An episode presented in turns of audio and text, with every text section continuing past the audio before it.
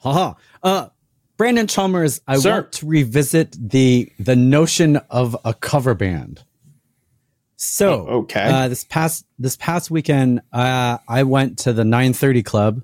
I don't go to clubs ever, but a bunch of people in the neighborhood are having birthdays around the same time. So like they got a whole group of the parents together to go to the 930 Club because a 90s cover band is playing, White Ford Bronco.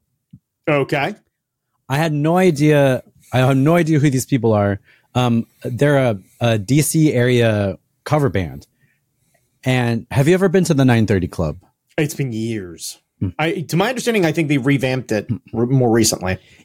Yeah. So the original venue had like a capacity of 199 people. Mm-hmm. The new location has a capacity of 1,200 people. Oh boy. They sold that bitch out in like a week. Good for them. Yeah. Like, I remember when we were booking Auto Bar, they said like no cover bands, and I just figured that like most clubs would not want cover bands, so it was a surprise to me that they were at the 930 Club, but apparently that's like clubs like money. No, so. that is at the risk of disparaging a rather supportive friend over the years. Auto Bar is a little bougie about that. Okay. So, like, if you have a cover band, it needs to be something special, some sort of catch, some sort of gimmick that makes it okay. They don't just want generic cover bands or what have you. So, like, yeah, which whatever, that's their prerogative. I also don't know if that's changed since ownership has changed with Auto Bar, but okay. Well, anyway, the place was fucking packed, Brandon. Yeah. 1,200 people. I believe it. Like, we were on the main floor. They have a balcony. Mm-hmm. So like, if you wanted to not be mushed in with people, you could go to the balcony, but like all the moms wanted to hang out on the floor and like, it was weird because, I don't know. I never go clubbing. I never go to clubs. I don't go to venues often. But it was mostly people our age. Like it's a 90. Think about your demographic of what you're booking. Yeah. Yes, there is an audience, and they want the thing that they're comfortable with. And I totally get that. Like, yeah. So they packed the house. They had a warm up act. It was like the house DJ, which is great. DJ, nice. DJ. His set was great. A lot of people dancing, and then the White Ford Bronco came on, and it's a 5-person group.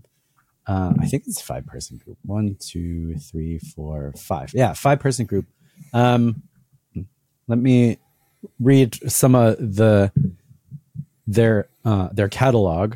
311, Four Non Blondes, Ace of Base, nice. Alanis Morissette, nice. Better Than Ezra, Blink 182, yep, Blind Mel. So like you get the oeuvre, the dial on the radio station that you would be.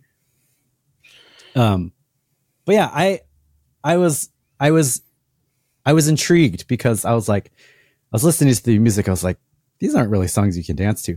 And then I was looking around at everybody and I was like, yep, these are not songs that you can dance to.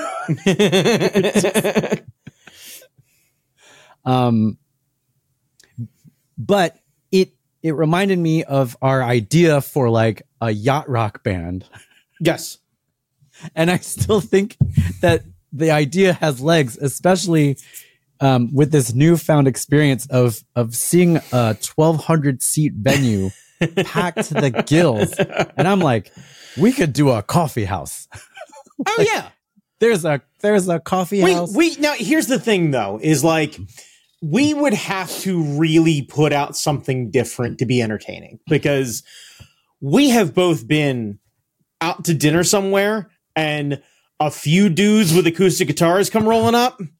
And you're like, what's the deal with this? Like, yeah. So that we'd have to have like some matching outfits. There'd have to be some sort of real, like, you got to put some dumb effort into it. Yes. If we're going to do that. Yes. And I agree, because as a 90s cover band, you're not asked much in terms of like uniform or clothes or like instrumentation. It's like you show up as you are, come as you are, as you were, right, as we want you to be. I see what you did there. But the yacht rock aesthetic, I feel like there's something there, and if you're going to do it, you need to bring it. Yeah. Yeah, it would have to be, we'd have to get some matching shirts, I assume some sailor caps, maybe matching chinos, some boat shoes. Like it would take a little bit of like, the fuck's up with these guys. Yeah, I would need to figure out how to set this thing up properly, because I think the bridge is all fucked up, but like the pastel colors and like that kind of bullshit. Yeah, we would have to figure out how to do a more probably stripped down version first to see if we can do the thing. But yes. Yeah. And that was the other thing. Like they played them pretty straightforward. All the songs were pretty straightforward. They didn't really I imagine you would add a new thing. And I figure with the yacht rock thing, we would have to do our own version, because we don't have the instrumentation to have like a full horn section, or like a full keyboard section. We would have to figure out some alternates to things. It would have to use maybe one of those rad little keyboard accordion looking things you blow into, or some kazoos or whatever it is. Like we could get creative with some of those things. Yeah. But yeah, I get what you're putting down. Like I don't necessarily think that we could do the 930 Club. No. But I think here's my concern with doing the yacht rock one. Who is our core audience? And more importantly, when you figure out who that core audience is, ask yourself the question, do you want to hang out with those people? That's a very good question. Because you and I enjoy yacht rock very unironically, for the fun of it. There's a bit of nostalgia there. There's a bit of like, it's innocent fun. Like it's the trade-off of like, we could do like butt rock covers of like Creed and stuff like that. And it would be a hell of a lot of fun to play. And there'd be a lot of people there that would be seeing it ironically as a lot of fun. And then there are going to be some people there who really are fucking into that. And those are the people I want to cross the street to be away from. Yeah. And that's the problem, is like, does that genre of music, does that group of songs, like that's why I really thought for a while that playlist of like nothing but female fronted songs by us would be a lot of fun. I think that was the other idea that I thought could work too, because I don't know what we would call the group, but that, I don't know, that covers a lot of variety, and it would be awesome. Right, it would be awesome. Yeah. Because like I would love to do a version of like All About the Bass. Yeah. Because I think that would be a hell of a lot of fun with you and I. But yeah, like that at least would be a fun group of like the moms that you would see going and hanging out would absolutely love that sort of shit to hang out and joke around with. And that's the idea, is like if we're recruiting essentially as a core audience, anywhere from 25 to 45-year-old wine moms. Yes. I think we're good. Like that is a not so innocent, but at least trying to be innocent demo that could at least be very supportive in a lot of ways. And at the very least, a little sloshed and sideways. So very forgiving when it comes to performance. Because if they can sing along, oh shit. Oh yeah. Like there was every song, everyone was screaming at the top of their fucking lungs. Like it was, and I think the lady rock concept that you've had, I think that lends itself to a wider audience. Like I think you're right. I think the yacht rock thing is a little narrow, and you might not want to hang out with some of those motherfuckers. And that's the problem. That's really the problem. Is like if it's a nice day in May and the windows are open and I'm cleaning the house or whatever it is, and we want to put on fucking Air Supply, hell yeah. Yeah. But like, do I want to go somewhere and hang out with someone who wants to go see Air Supply covers live? Maybe, depending on who it is. Do I want to hang out with them when they're drunk? No. More importantly, I don't want to hang out with their friends who I don't have a relationship with. Yeah. Because I don't think I would want to know about their politics. Yeah. You bring up a very excellent point. Yeah. It's about what would we have fun with, and then what would our audience have fun with, provided we get the audience we're looking for. Because if we can hit those two Venn diagrams as relatively two circles atop one another, then I think it could be something that could be easily encouraged that way. Yeah. But the cover band is worthy of returning to, I think. Because it would be fun, and there's a desire for this. Yes, by you. It never occurred to me that you could, sell out a venue playing other people's stuff, dude. Yeah, have you never been to like a proper tribute band show? No, I've never been to a tribute band show. Holy shit! Yeah, I honestly. You can make more money being a touring tribute band than you can sometimes doing your own original shit. Yeah. And the nice thing about living where we are is that within an hour's radius, we have plenty of clubs to hit that would. No, there's a ton of fun places that we could go and actually play. Yeah. It's just like a pickup here, a pickup there, no big deal. Yeah. So I think it's worth exploring again. Okay. Just because we never really went too far with the other idea. Yeah, I know. That's all me though. But I think you're right. I think the audience we'd be gunning for would be kind of like, bougie brunch or something, like a boozy brunch. I need a more fun audience is really what it's going to come down to. Yeah, and especially heading into political season, I need a more fun audience. I need somebody who's a little drunk and having a good time and wants to sing along to Meredith Brooks's Bitch and and do some of those fun ones. Yeah. I think you're right. And I still think we could do like the uniforms and all that kind of stuff. Oh, yeah. No, we could totally do that. It was just one of those, at that point, then we just have matching outfits would be the kind of go-to. Yeah. But it would be a very much a power anthem, whatever we come up with a fun cover of Single Ladies or something like that. Yeah. Like Four Non Blondes, what's going on? Come on. Yeah. Come on. Yeah. Come on. Honestly, it would just be an excuse for me to buy a ridiculously large top hat.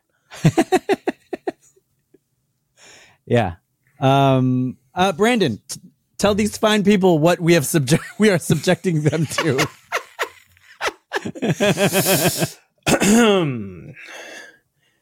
It is currently 8:35 in the PM, 35 minutes past the hour, 25 minutes at the top of the hour. You're listening to the fucking Do It Cast, part of the Hard NOC Media Podcasting Network. Now, when we say Hard NOC Media, we mean NOC, as in nerds of color, as in viewers like you. And if you would like to support us and the many other programs of the Hard NOC Media Podcasting Network, please hit up Hard NOC Media. Type Hard NOC Media, NOC, into your nearest Google machine and support Hard NOC Media. There are fine other podcasts on this thing, but we are what we like to call the disappointing friends. That's right. We're the guys who just won't go the fuck away. My name's Brandon Chalmers. And wait. Don't tell me. That's Jamie Noguchi. You're listening to 107.9 The Edge. Break the fucking knob off. That is the most NPR. I love it. That was so funny. Dude, my early life goal was to be in radio, and the older I got, the more radio was a dying fucking thing. Yeah. And I just, God. Yeah. It would have been a lot of fun, though. If only just because it's one of my favorite games to play Hit the Post, where you got a playlist of the song has an intro of a certain amount of time, and you just gotta fucking have the instinct that I've heard this song 5, 10,000 times, and I can fucking talk about something terrible. And my favorites are lightning round versions where the other people playing the game give you a topic to talk about, yeah, instead of what you want. Yeah. Can you explain what that means to the people listening who don't listen to radio anymore? Like, what does it mean to hit the post? So essentially, like, if you were listening to, I'm going to assume, Jamie, that most people have heard Journey's Don't Stop Believing. Yeah. Okay. So that has a very long intro. And the idea is that a DJ would talk about things that are coming up, or a 20-minute rock block, or whatever it would be. And as you're about to dig into everything, there is a lyrical post that's physically coming your way. And all the person has to do is make sure that right before the end, they hit the call signs. You're listening to 107.9 The Edge, break the knob off. Yes, small town girl. Yes. And it, like, that's the idea, is you just, you what is called in the industry, it's my understanding, hitting the post. And it's something that, a program that you used to be a big fan of, Don and Mike. Mike used to be really great at hitting the post. Yeah. And it was one of those fun things that, like, Super R Fights Marty Day and I used to do all the time on road trips, is we would start, I actually had a playlist together that had songs, and in the intro it had the seconds, so you could have a little bit of a cheater round. Yeah. And you would basically, whatever the topic you wanted to do, and, like, I'd randomly be like, okay, here's Huey Lewis in the News, and you're going to talk about chupacabras. And just, well, yeah. Right. And then the question is, do you also get a bonus thing of, do you have to do a voice? Yeah. Do you do a Wolfman Jack? Just, wow, we're going to talk about goat suckers. Yeah. The Tijuana Terror. Hide your children, hide the dog, nobody's safe. That's right, they're kidnapping everybody. Oh man. Yeah, but I miss aspects of that era, but it was also fraught with, like, horrible racism, horrible sexism. Awfulness. Like, if we could revive aspects of that and leave some of that shit behind, that would be fun. I don't think it would be the same. I really don't. Because for all the romanticizing that happens, if everyone treated each other with respect, you wouldn't get some of the absolutely awful, debaucherous bullshit that came out of that era that we frankly at the time looked at as like, holy shit, look at these not quite rock stars. Like, it was just, that's just kind of how that worked. Yeah. If they were just if they had to just be genuinely entertaining and didn't have the ability to be misogynistic or lightly racist or overtly racist, they probably wouldn't be that popular, because the demo that was listening to them were misogynistic and most likely racist. That's true. Like, you speak to that's true. Once again, we're going back to my point. You play to the audience you want. Yeah, like I realize now that a lot of my upbringing was surrounded by, like, blinding whiteness, and it has shaped a lot of, like, my early experiences, and it's taken me a while to wrestle with that and try to, like, undo a lot of the damage. I can only imagine, because I see it from a different perspective of the same thing of, like, oh boy, I used to be a real big fan of that. That is not okay. Yeah. And, like, coming to grips with the idea of, like, yes, you grew as a person and you have to let that go now. And you just have to grow up and realize that, like, yeah, you know what? That's not all right. No. No. Like, so but this is the thing, is I think anyone who spent any time really idolizing radio people probably needed to set a higher bar. Yeah. But then again, that entire industry back then, whether it was producers or artists or what have you, everybody was a fucking piece of shit. Yeah. And if you weren't, you probably got stomped all over and probably didn't get very far. Yeah. Like, it's just, it's an unfortunate reality of the situation. It's like an extension of carnyism. Well, yeah. Yeah, of course. Yeah. Brandon, besides the Grease Man, what have you been geeking on? Speaking of racist, Jesus Christ. Oh, damn.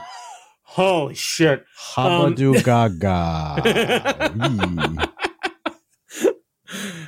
Even doing a like mild impression of him makes me nervous that I accidentally said something awful. Like, just.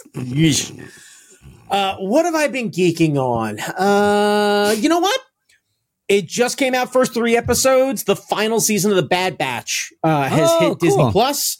If you have not been watching The Bad Batch, now is the time to catch your ass up, because it's real fucking good. And weirdly enough, I think, and this is, time mark me, we're 3 episodes in, but I think they might actually try and explain somewhat undead fucking Palpatine at the end of the last goddamn Star Wars movie. Oh, that he somehow survived or returned or something. The program that the mad scientist, evil Nazi looking motherfucker that's running the lab that's trying to do all these experiments on the clones. The project is called Necromancer. Oh. And all I could think is, are they ambitious enough to try and fucking tackle that? Because up until this point, that show has been fucking delightful and heart-wrenching and just so good. So good. So if you have a Disney Plus subscription, you should totally be watching Bad Batch. It's, frankly, it's just a continuation of Clone Wars in really kind of a great way. And the characters are adorable and all of the voice actors are fucking great. And like, that's what I was going to ask. Since they're all clones, is it still the same guy voicing everybody, or do they get different people? No, the clone actor is the same one voicing everybody. Hang on, let me see. Bad Batch cast. So they get a lot of the same guy to do everything, but they've got Dave Filoni doing things. They've got Jimmy Simpson, who you would recognize from Westworld. Let's see. Wanda Sykes is a super great character on there. Rhea Perlman is a recurring character on there. Ming-Na Wen comes in as Fennec Shan. Yeah, Fennec. Right, yeah. Like, they've got Seth Green and... who else has been on here? Katie Sackhoff, Freddie Prinz. Okay. So they've got a lot of the, like, Phil LaMarr has done a bunch of voices on it, Bobby Moynihan. Like, they've got a kind of, like, a really great group of voices you would immediately recognize, voices where you heard it and you go, wait, who the fuck is that? And you realize that they did something else somewhere else. Like, it's just, it's super, super good. And that's awesome. It goes into, once again, a world where the Jedi aren't fucking important. Good. Like, we step out of that thing and we start moving into a world where the clones get abandoned and they get turned on, and you see young clones that get abandoned, and like they're just kids who don't know what to do with themselves. Mm-hmm. Like they're trained soldiers mentally, but they just don't have the strength yet. And like, it's just watching them all come to grips with everything, and the Bad Batch characters themselves all have a unique physical trait, but also a character shortcoming in the best kind of like cookie cutter esque way. Yeah. So it's so good. And it's a coming of age tale, for a young female clone that is like the secret to unlocking a bunch of shit, because she's like the fucking key. But yeah, so it gets a lot of like, similar-ish thing to like your Mandalorian, Wolf and Cub, but not quite so overt. That's cool. Yeah, but the episodes are light enough, but are very good, and they go fast. I think each one of them is like 22 minutes or something, so you can tear through a season in an afternoon, and can highly recommend. Oh, awesome. Jamie Noguchi. We're back here 45 minutes after the hour, 45 minutes after the hour, 15 minutes at the top of the hour. We're here with Jamie fucking Noguchi, Time Magazine's own and biggest dick I've ever seen. Jamie Noguchi, other than the fact that you can't wear shorts and you make people in TSA uncomfortable, what are you geeking about? So we recently had an incident that made us that at the same time made us super proud of Hazel and also gave us a fucking heart attack. So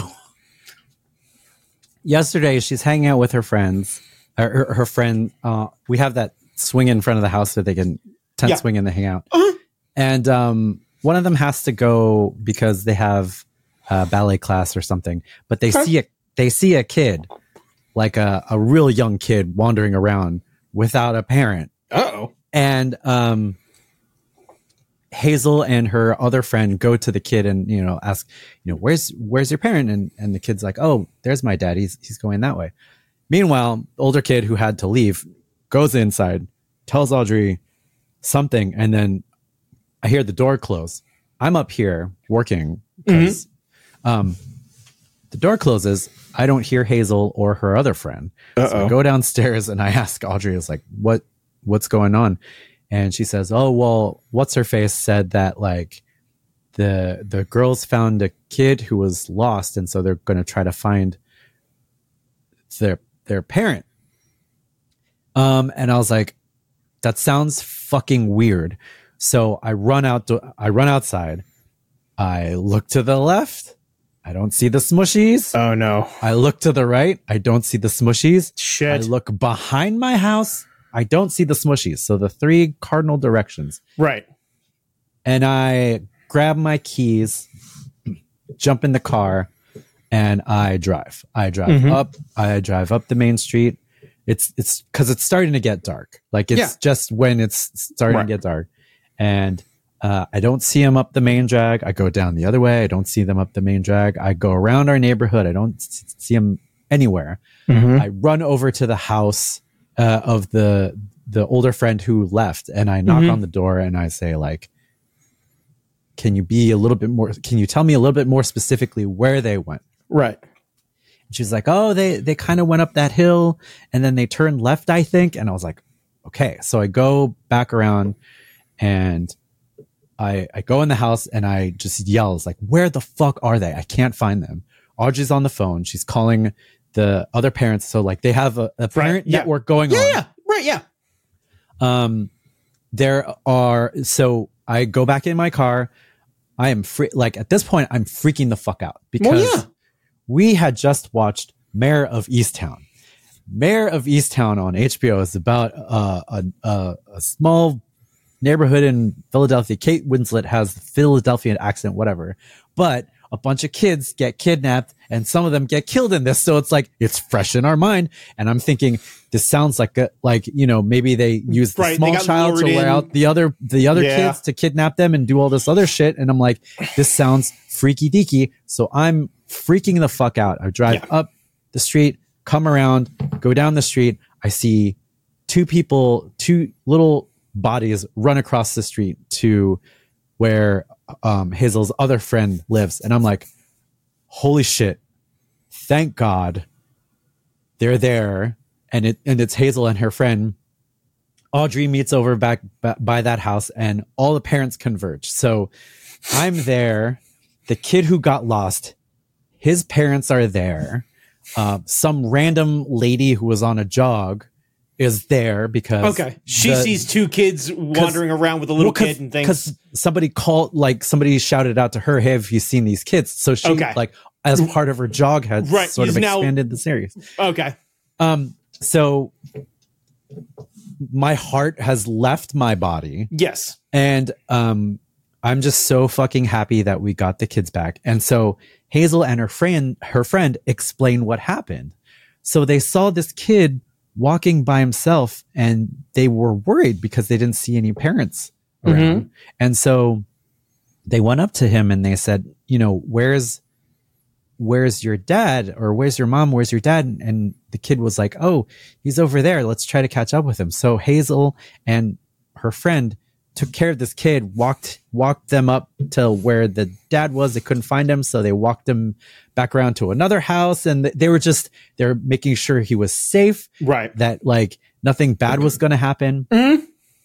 They were even going to go back to the school because they knew that that's where a bunch of adults were, and they had all the phone numbers for all the other parents. So all right. So she had a relative plan other than to tell you, right? Hey, I'm going to go do this thing. Yeah, and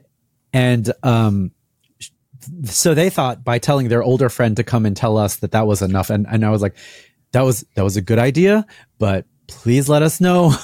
So like, you know, I tell Hazel all the time that like, you have to look out for the littles, because, you know, on the playground, you don't want them to be bullied. And like, cause you remember what it was like when you were small, you didn't want to be bullied, and that's not fair and all that kind of stuff. And so like, we've been telling her, like, you got to look out for the littles cause sometimes they can't look out for themselves. And they did that. And so like, I was super happy, but like, I also had no idea where she was. Yeah. You got to experience two very diametrically opposed emotions. Yeah. You were super proud dad. Yeah. Look at the positive that I have brought upon this role. Yeah. Yeah. Also, where the fuck did my positive go? Where the fuck? And it wasn't just her. It was her and her friend. So I was like, oh my God, they've been in our house. They've been in our care. I've lost both of them. You're now responsible for two missing children. Yeah, I've lost both of them. And so like, I'm freaking the fuck out. But it was good. Everybody was safe. They did what they were supposed to do. I'm kind of concerned that the other family just lost their kid because I imagine they were freaking out too. Yeah, they were freaking out, and I was like, "So, what have we learned?" We've learned that. So we told Hazel, "You did the right thing. Next time, tell an adult. Not enough. It's not enough to send a messenger. You have to be the messenger." Yes. Also, are you going to air tag your child? Yeah, I was thinking about like. Getting one of those air tags and just sewing it into Hazel's hat and all this other stuff. Just like give her a house key and just, hey, this stays with you. Yeah. But Jesus Christ, it was a mixed bag. I swear to God, if I was a drinking man, I would have downed many bottles last night. It was a high stress, and it was like. Maybe 10 minutes tops, but like, but that's all it takes. Died. Yeah, that's all it takes. Yeah, I almost fucking died. I was just like, Jesus Christ. Well, I'm proud of the Smooshy, but also Jesus Christ, Smoosh. If you ever go back and hear this again, you can't do that to your dad. Like. He spent too many years not sleeping and working on comics. Like the ticker can only take but so much trauma. Well, yeah, like when Audrey told me what was going on initially, I was like, this sounds weird. I need to check this out. I need to have a visual on this. Right, yeah. Yeah. Well, yeah, because your bullshit meter is about where mine is. I'm like, Nope. I just hope I didn't freak out that other girl who initially told us, because like when I went to their house, I wanted to make sure that like I didn't yell, because I was at that point where I was just going to be yelling nonsense. At people, and I was like, can you please give me a little bit more information about where you saw? Fuck that Jack Bauer, that kid. Just. Right, yeah, just where's my daughter? Yeah, just where is she? Right, and when she says like I don't know, maybe up this way, you just look off the camera. Damn it! Yeah, but yeah. The other good thing is that like everybody was calling each other away. The family, network, the friend network works. Yeah, which is great. Yeah. Oh man. So like, do y'all have like an Avengers Assemble hotline or like we have do you have like a Kamen Rider bus that you like flip the head up and then you press a button and then that's when all the parents assemble around your house or how does that work? But yeah, crisis averted. Oof. What a keep you on your toes, man. Easily 3 years off of your life. Keep you on your fucking toes. Yeah. All right, Brandon. Well, where can people find you? You can find me. You're lost around your neighborhood. Yes, if you're lost around your neighborhood, please be sure to dial 91 and then 1. Speak to someone. Look around. Give them information. Remember, stranger danger, kids. If they look like me, they're probably not your friend. No. Anyway. You can find me on Instagram at that guy Chalmers. Jamie Noguchi, where can they find you? Instagram, Jamie Noguchi, YouTube, Draw Jam. Hell yeah. Monster Cutie is my shop. Yep.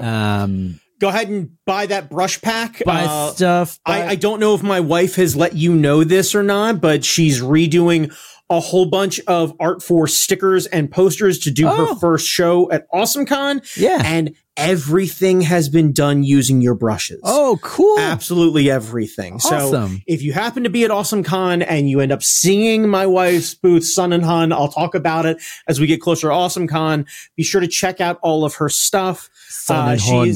She is using specifically Jamie Noguchi's brushes. So if you want to draw like Jamie, if you want to draw like my incredibly talented wife, go ahead and grab the brushes. It's the first step to move in the right direction.